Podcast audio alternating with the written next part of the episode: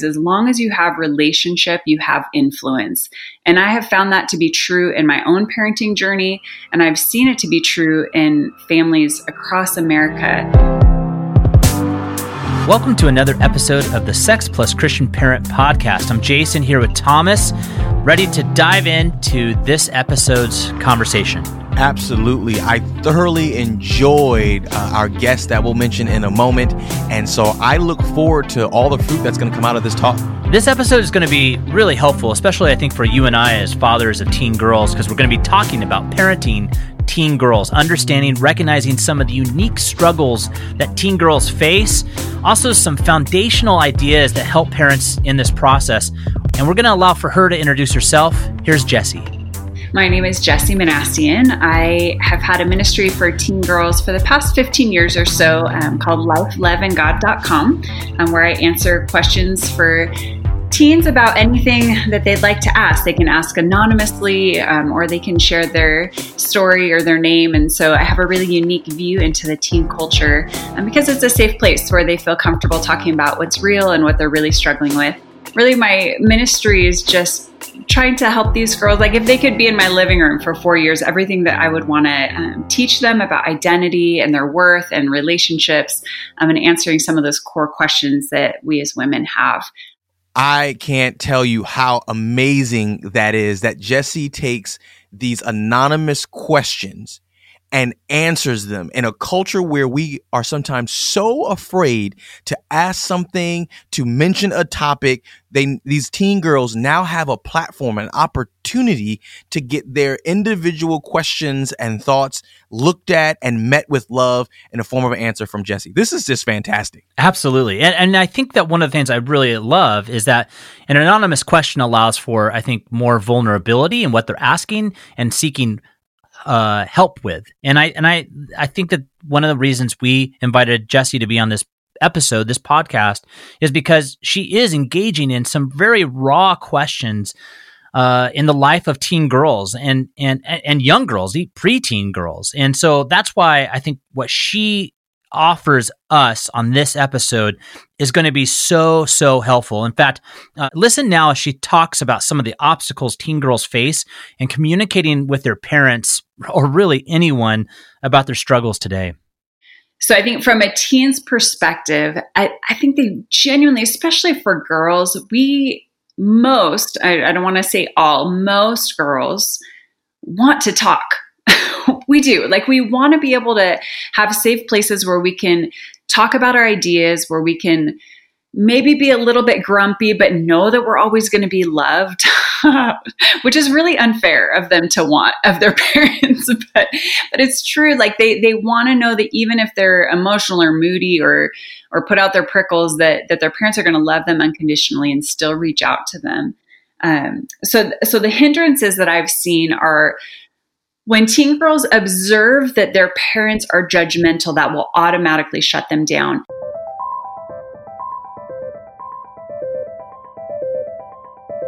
And it doesn't have to it doesn't have to be that they see their parents judging them Although a critical spirit will absolutely shut a teenager down if they feel like they can't do anything right or they'll never measure up in your eyes. Um, and girls, especially, put a lot of pressure on themselves. So, parents, we might not think that we're being really hard on them, but they will perceive and put that pressure on themselves of them being a bad kid or they can't get it right or their parents just, their expectations are too high. And so, that's that's one aspect but the other aspect is the way that you're talking about other people can be a hindrance to whether your daughter will open up to you. So, for an example, if you are, you know, reading the news and talking about, oh man, those crazy leftists, you know, just you know, cared ruining the country or those super hardcore fundamentalist right wing people who are just ruining our country. That that narrative I think is is relevant right now because politically we're in such a hot place as a country. But as when your daughter sees that you judge others for the way that they think or the way that they speak, somehow they internalize that to I don't know if this is a safe place for me to talk about what I think politically or socially. Um, and if if when they start to talk about things and they could be way out in left field. I mean, teens, some of the things that they come up with, some of the kid, things my own kids come up with, I'm like, have we missed it all? Like, what have I done wrong as a parent? but if, if they're voicing those, like they're kind of wrestling and chewing with things and trying to figure out who they are and what they believe, if we jump on that right away and tell them why they're wrong and they shouldn't think that way, there's a far less likelihood that they are going to be brave enough to open up about those topics in the future or other topics unrelated about boys or relationships. Um, I think another really important one for dads. Um, we live in a really over sexualized culture. This is no surprise to anybody. But girls are really sensitive to the way that their dads talk about and look at and speak of other women. And so, dads, I would just encourage you to be really respectful um, in the way that you're talking about other women and things that you're watching um, on TV in the home. Um, and just to make sure that, yeah, that you're treating and talking about women in a way that you would to your own daughter, um, because she's going to pick up on that in a really kind of sixth sense sort of way. I, I know that for me, Thomas, that one of the reasons I just really appreciate hearing from Jessie is because uh, I I have a daughter. She's younger. I know you have a daughter, mm-hmm. and I, I think uh, it was interesting. I don't know if you ever watched the show This Is Us. Have you ever seen that, uh, Thomas? Yep. Okay, so so there's there's this recent episode, and it, there was this this this dialogue that happened that struck me, and and I'm remind, reminded of that here as I listen to Jessie. Uh, there was this back and forth, and one of the children uh, and if you've not watched the show, I'm not giving anything away when it kind of really goes through the generations how how uh, kids were brought up and and now they're in the present age going back and forth between present and future and all the ways in which parents have an impact on us and and how we process things. And there was this phrase that came up and it it said the child said you know I had the most attentive and loving parents and I can't tell you how much they missed and as a parent, mm. oh, that just strikes me. And as a child of, a, you know, uh, being a son of someone, how true that is.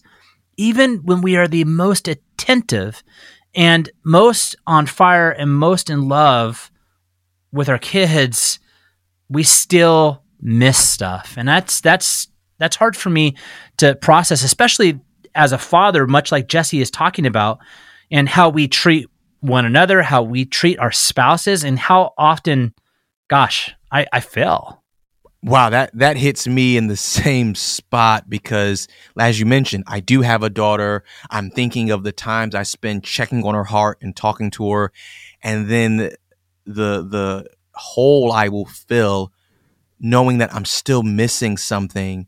Um, wow, like I just that yeah. just, that resonates. At the same time, I love Jessie's words and I echo you of the importance of being attentive and drawing close to her and what that says and managing that tension.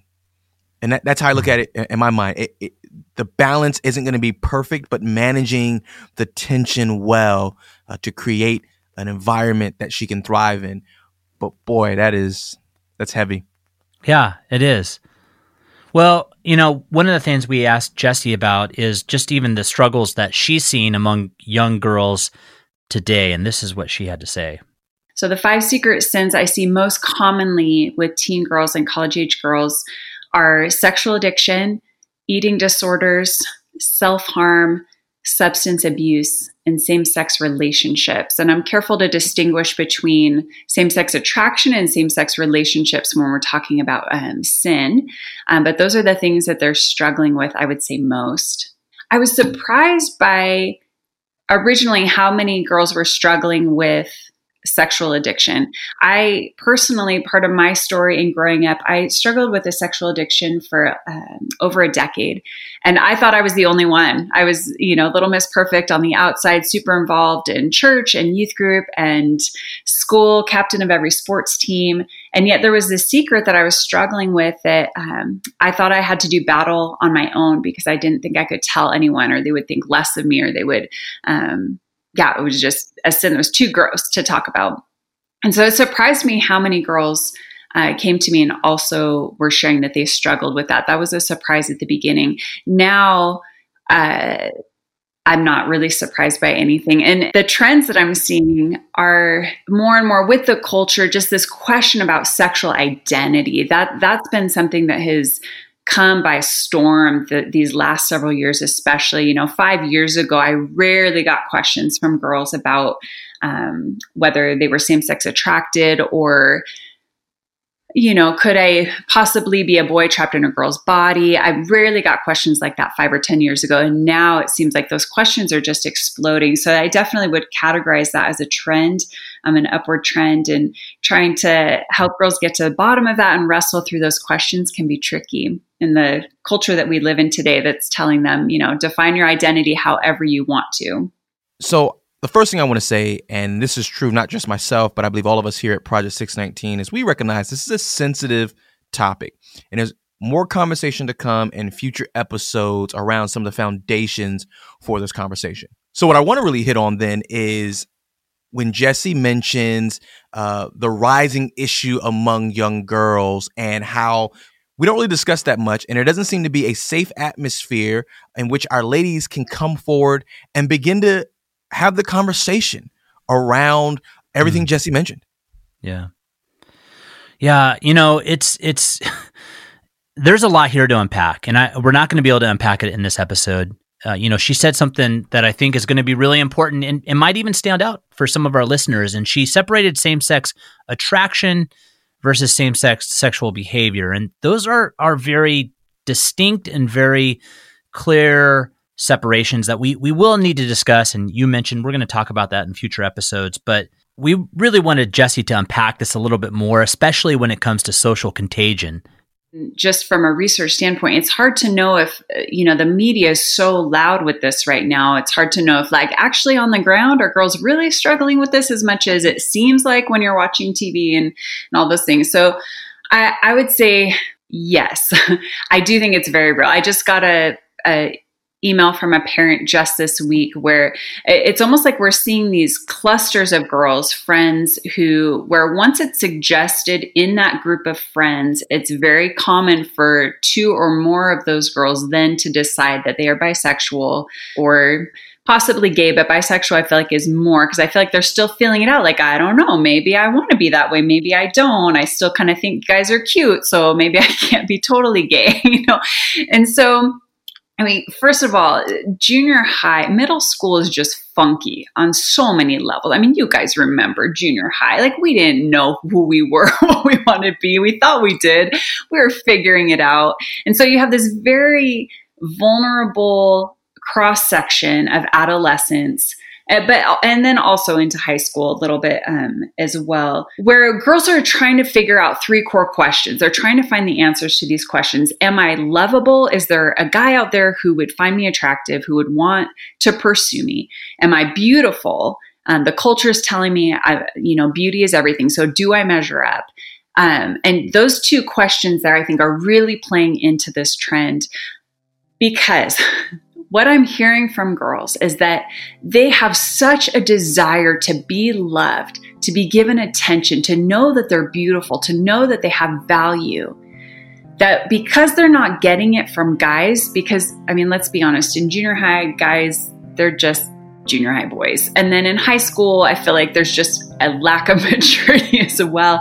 And then you know, even moving up into the 20s, like we're not seeing a whole lot of initiative from guys to be leaders and to to do the pursuing of girls. And so back then back in junior high and in high school, when they have a female friend who shows them that affection and love and says, Hey, I'm attracted to you in that way. I've literally heard these words a dozen times. I would rather get it from her than not at all.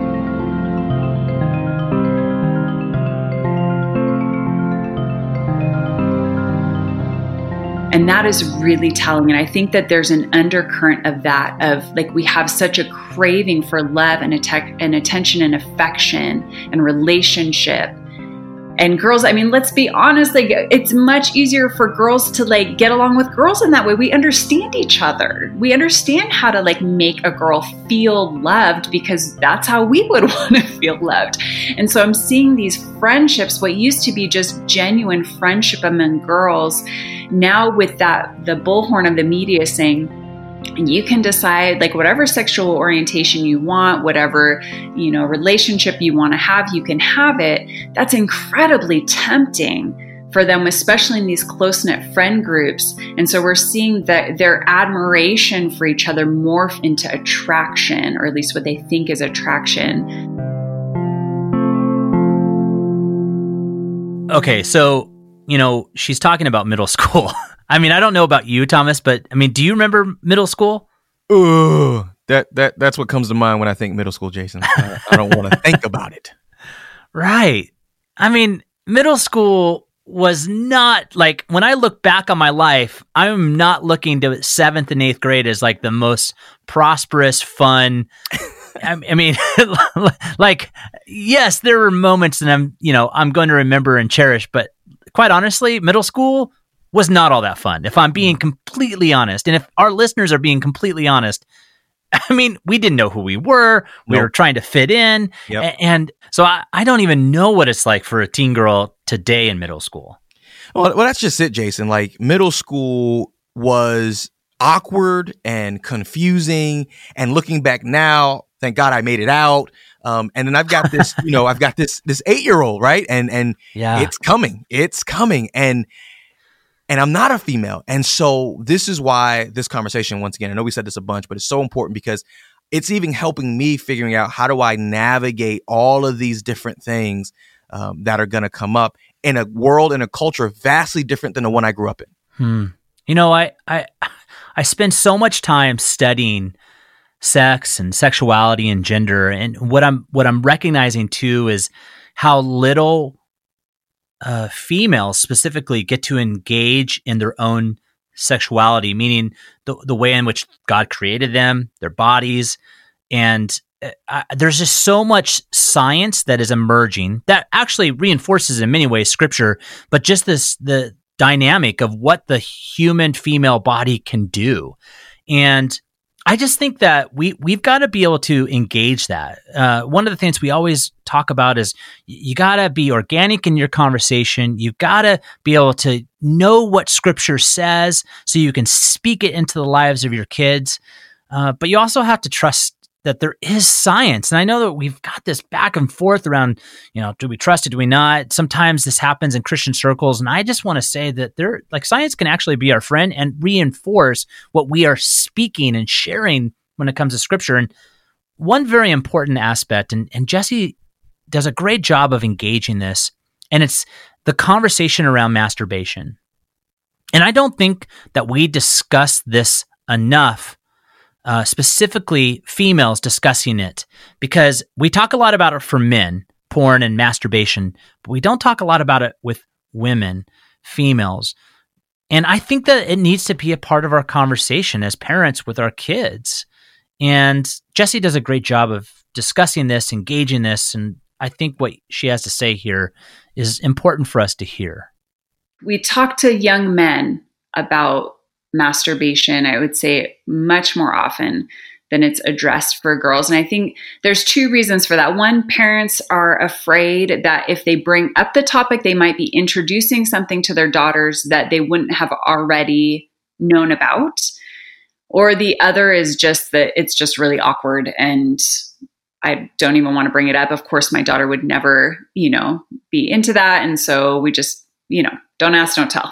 and I think uh, either approach i think is a miss for parents and we have to be sensitive because there is an element of you know you know your kids you know what they've been exposed to to a certain degree where they go to school what friends they have what they've been watching. I hope as a parent that you have your finger on the pulse of that.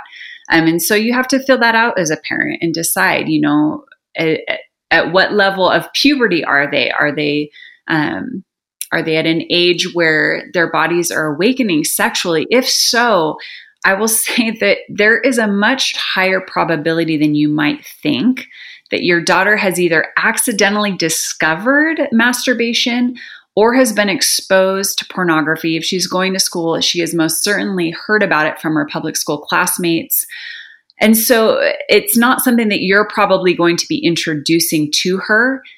But I will tell you for girls, there is so much shame, um, and shame can do so much damage to a girl's heart that the likelihood of her coming to you to discuss this is very small unless you open up the door to conversation yourself. So when Jessie mentions that word shame, and I won't get into all the specifics, but I want to point back to episode six where we got the chance to chat with Michael Cusick, and he did a fantastic job, I think, of helping us understand shame and guilt. And Jessie will also talk more about that. But really, what I want to highlight is just notice how we often are not talking about these issues and what that does when left unchecked, especially to our ladies right? We live in a society that that men have the the quote unquote freedom to discuss all these things, and yet we don't do it with our women. And so what that means is, and I've said this before, when there's not a place of safety and, and vulnerability can occur and we can't ask questions, uh, that's where that shame piece comes in and that's where the disconnect comes in. So I think this is valuable. I think it's helpful and just peeking back, peeling back the curtain, if you will, so we can really help each other? I, I, would say always lead with questions are a great way to open up conversation instead of starting with telling but asking and finding out from them is this something that that they're aware of i think the most damaging thing that could happen is not you talking about it to your kids but them feeling like they are trapped in an addiction that they don't know how to get out of and the shame that encompasses that is just crippling. I know from personal experience, and I know from other young women as young as, I would say, nine, 10 is very common. I've had girls write to me who said that it started for them as young as six. Something we always say is isolation can drive us away from our creator. Uh, we often say we hurt in isolation, but we heal in community. And God has given us community, and we need to remember that. We need to remember that so often our kids are going to hurt in isolation, and that is our own doing. If we're not engaging with them, asking them important questions, it can lead them to not want to engage in or engage maybe just with their friends, and that is not the place we want them to be getting information. So what do we want to do? We want to we want to be a part of that community. And our kids do want to engage this and they do want real information. And you, as a parent, have the opportunity to provide this, to bring them out of hiding and allow for them to be seen and allow whatever they're going through to be placed in the light. It's an uphill battle, but it is possible to help teach them to recognize the lies that they're speaking about themselves, whether it's, I made a mistake, so I'm never going to do anything right um, and that could apply in lots of different areas of life. Um, or whether it's I'm not beautiful enough, like any of these lies that the enemy seems to particularly love to whisper to young women, to help them recognize those and then to help them develop truth sentences that they can literally take that lie, pull it down, and speak truth in their mind to themselves. It's so powerful and it completely affects the emotions that follow. When we feel these big emotions, it's super important to recognize what thought pattern is influencing those emotions because we only will feel what we've previously thought. And so to physically actually write down those true sentences and to be able to speak them over themselves. So when it's surrounding sexuality, uh, you know, there's this feeling of, I haven't just done something wrong, but I am something wrong. And so to disentangle that and instead to rewrite the narrative of, I am not something wrong. I just did something wrong. And there's this thing called godly sorrow that can pump me up and get me ready to do better next time and to fight the battle against my sin. Um, but I that zeal can propel me forward. I don't have to wallow in shame and misery because that's exactly what the enemy would want me to do. Um, so I think as parents, we can help model that by talking openly about our own failures, about the things that we've messed up on, either in our past um, or in our present, and to to model how we've changed our thought patterns and instead, you know, rewritten the narrative moving forward instead of just assuming that we're always going to be where we are today. All right, you see it. There it is. That shame, that guilt. And I love the idea of those truth statements, those truth sentences. Something we say in our house as well, Yeah. when we see big emotions, is really trying to wrestle with, well, where's that coming from? What what narrative are you hearing or are you speaking to where those emotions surface at the top? Gosh, yeah. That I you, you I, I've heard you say that before, and I think that, that that is so so helpful. And I and I appreciate what Jessie's doing with the truth sentences because I think that's really powerful. Um, what we speak into our life becomes power, becomes real.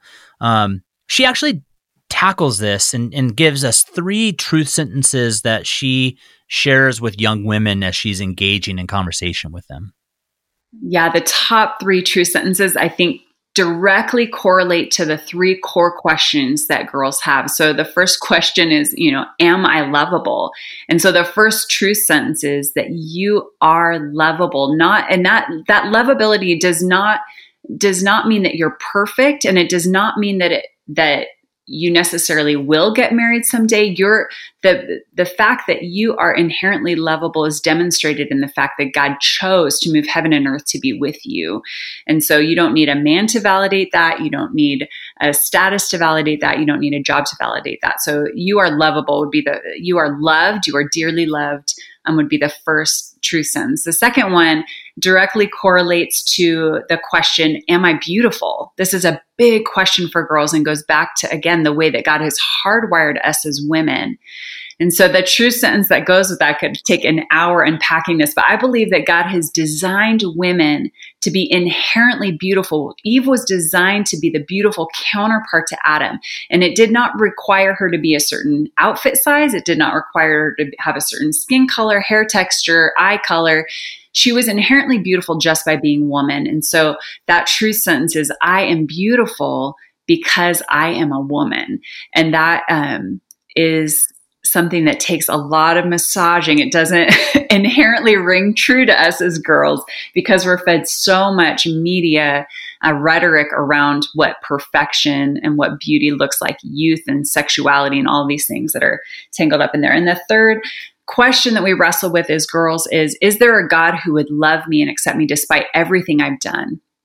And so that true sentence is yes, there is a God who loves me and accepts me and wants to be with me and near me despite everything that I've done.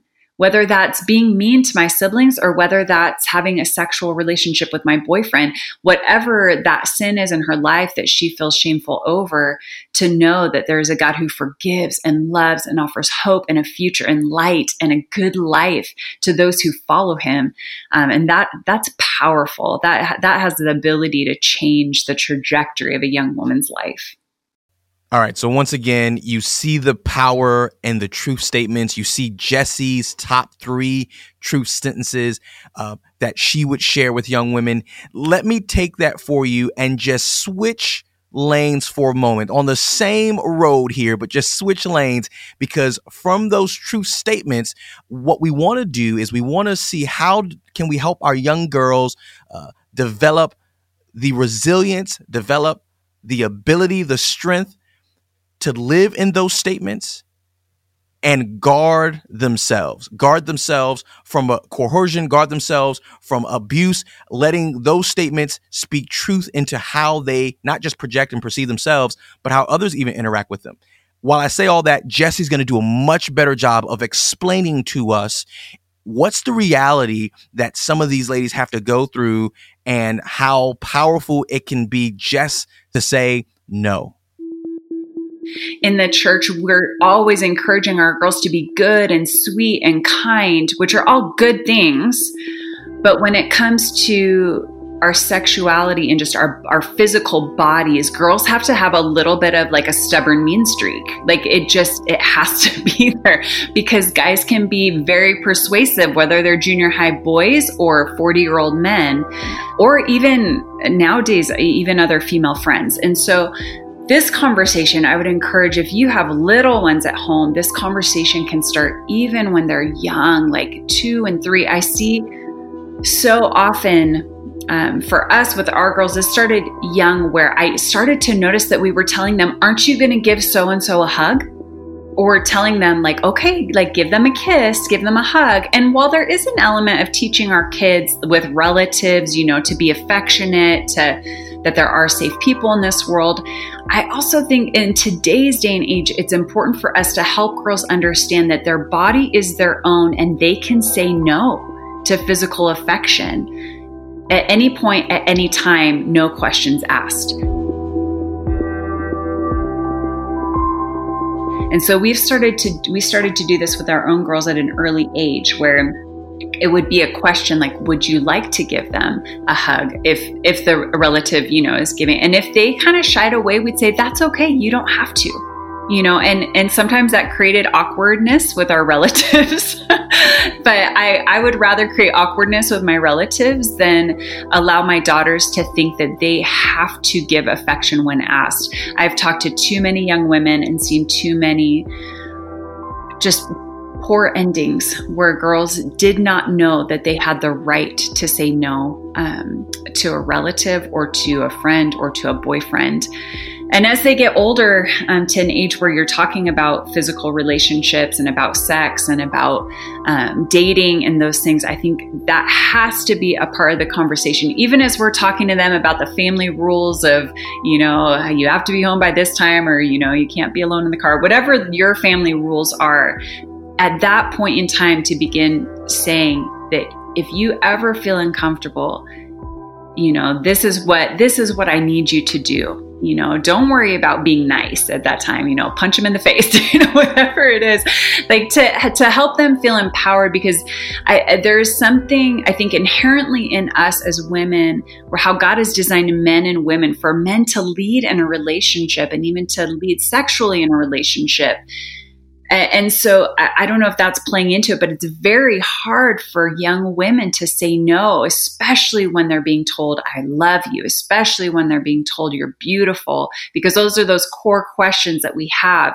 And if someone is going to answer those in the affirmative, it's almost like, you know, we would do anything for them. So, yeah, I, I don't know if that completely answers your question, but I think empowering our girls to, um, to be okay being mean, hurting someone's feelings, being firm, saying no, having hard lines that they are not willing to cross for anyone or anything are really important.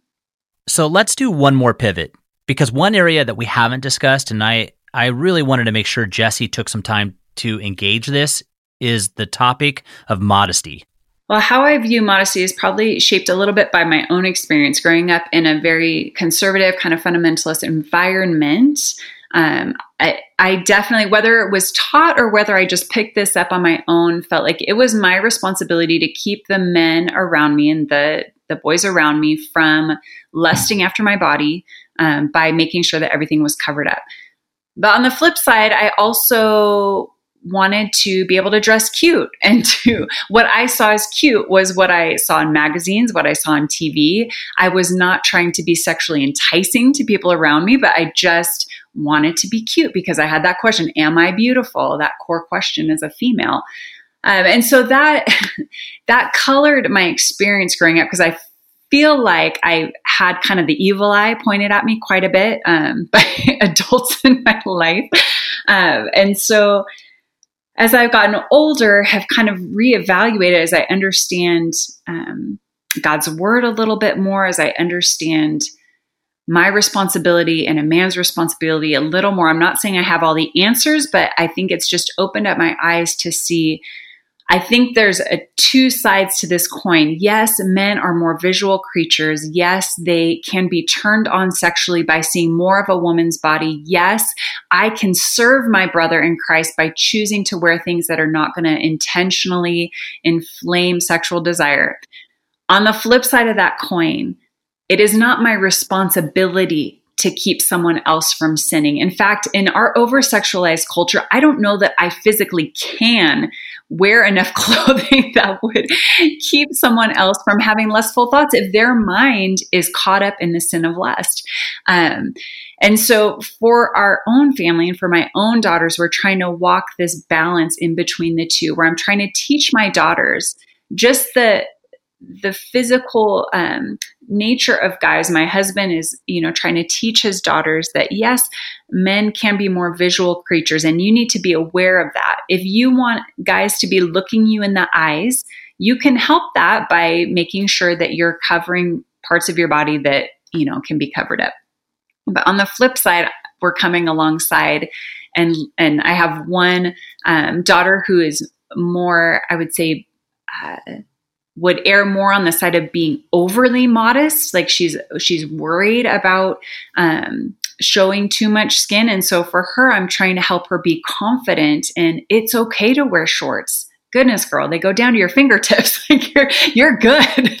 You know to allow her to be confident in her own skin and in her body and to help her understand that it is not um, her responsibility to keep the people around her from sinning, but to just enjoy the body that God has made for her. It's strong and it's going to get her places. She can run with it. She can ride bikes. She can do archery. She can do broom hockey, like all these things that she loves doing. And to put the focus more there rather than just on the beauty of her body that might be enticing to someone else. Um, so it's I, I don't want to come with any hard and fast rules because I feel like that's what I was given as a kid, and that um, I think did some damage to me. But I also don't want to swing the pendulum so far in the other way to tell our daughters wear whatever you want, and it's a guy's it's only a guy's responsibility. Um, it's it's tricky. It really is a tricky uh, topic, especially when it comes to our own daughters. But I'm I'm trying to find a balance there uh, between the two. I always want to pause for just a moment when I hear others, specifically women, leaders in the church, like Jessie, that talk about modesty. Because here's the thing I, I think that the way we have engaged in this conversation has done more harm than good. And I think Jessie is getting to that. You know, it was interesting growing up, and I don't know for you, Thomas, if you ever had a conversation as a male about modesty. I did not. No. and I didn't either. I do remember, however, how often at church retreats, gatherings, there was a conversation with the women. And I look back and I just I I, I the thing that I often reflect reflect on as a an educator as as someone that is is passionate about what God says about sex, sexuality, gender what I find is most disheartening oftentimes is the inconsistency that we're not very consistent in the way that we discuss this. And i i feel like this is so true with modesty. Like why why are we not talking about how men can be modest? I'm not talking just about the way that they wear clothes. I'm talking about overall our language the way we engage the way we like even like respect could be a part of modesty and opening doors closing uh, doors. Like like watching out for others. Like that just doesn't get discussed. And I I do appreciate that there's she says there's no one size that fits all and that it's not her responsibility to stop someone else from sinning.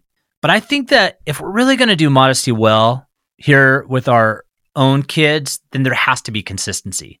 I, I, well, I mean, what do you think about that, Thomas? I mean, you're yeah, a pastor, you're a father. That's a great thought, and from from my what I can ascertain here is when people refer to modesty, they're they're actually just referring to what people wear. Yeah. We we don't care about hearts. We don't care about uh, what's going on in the mind. It just are you are you covered up or not? Um, and so that will never actually get to uh, the root of the issue or never actually deal with what's going on, which is why I love what Jessie goes. Listen, it, it's not my responsibility uh, to stop a male um, who's not even saying struggling with lust, but who's just visual from going down that path. I said amen and, and like my, my my soul when when she said that line because I want to have the balance, right? I want to navigate that tension again of saying, yeah, what you wear matters, but that's true for everybody.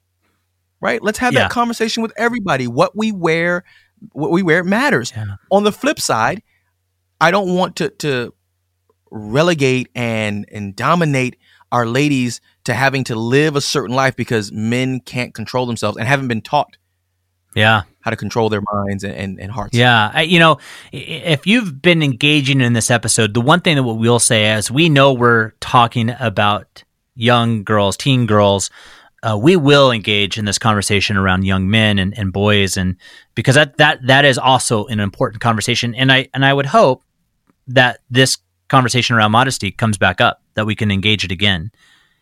I, I, love the way that Jessie though gives some concluding thoughts and, and they're incredibly relevant, something that we advocate for here on this podcast often. And it's just the way we engage our children in the relationship that we are building with them. Um, Mark Gregston uh, of Parenting Today's Teens, his mantra is as long as you have relationship, you have influence. And I have found that to be true in my own parenting journey. And I've seen it to be true in families across America to where if we're as parents just getting on our soapbox and trying to combat culture and telling our kids, like, uh, the culture's lying to you, you can't believe anything that they say our teens are just going to shut down and shut off. They can smell a judgmental person 500 miles away. They just, they're really in tune to that. And so, as parents, to have conversations that are based in the truth of scripture without being preachy, but helping them think through questions on their own. For for the most part, I find teens are logical if we give them the chance to wrestle through these things on their own and not not force them to decide between their friendships and truth, not not force them to you know make the decisions that we would make, but to remember that they also are young men and women who have to own these things on their own, just like we've wrestled through. We have to give our kids the opportunity to wrestle through those things and remember that the Holy Spirit is living and active. If they are believers, that the Holy Spirit is doing his work in their life. We don't have to play Holy Spirit. We can guide them to truth. We can bring resources into their life that are going to present truth. They're going to present goodness and light and hope. Um, but we can't force them to see the error in the culture's narratives. We have to just display it and pray. as this episode is winding down, there has been a lot of information given, a lot of good information that you might have to go back and listen to again. But here's what I want you to remember the word opportunity. Everything we've discussed in this episode, everything we've discussed in any of our episodes allows you as the parent the opportunity to move one step closer to your children, to just get one step closer on a particular topic or issue and build greater intimacy between you and your child. And let me just conclude with one other thought on this. I think that one of the things that happens is we can, as parents, move or hope that that uh, our kids become more and more dependent on us. But I think one of our goals, and I heard this said by another Christian leader, and it was this: that our goal as parents is not for us to have them more and more dependent on us, but to move them from dependency on us as parents to dependency on God. And I really love the way Jessie proclaims that here as we close out. One of the things that we worked really hard on for the Sex Plus Christian Parents podcast is to not have advertisers. So you'll see no advertisements throughout the course of each of the episodes. And that's because of the generosity, maybe of people like you that support the work of Project Six19. And for that, we are incredibly grateful. Thank you. But we also wanted to give opportunity. If you have been getting resources and information from the Sex Plus Christian Parent podcast, we have a great opportunity for you to come along and support this work and receive exclusive content by partnering with us. And it's simply going to Patreon, patreon.com forward slash project 619. That's project spelled out, the number six spelled out, S I X, the numbers one nine and you will be able to find all of the opportunities available to you to partner monthly. And in that, there will be rewards, exclusive content, resources that are only available to our Patreon listeners. So please go check it out, patreon.com forward slash project 619. And we look forward to having you participate in the next episode. I'm Jason. And I'm Thomas. Until next time, we'll see you then.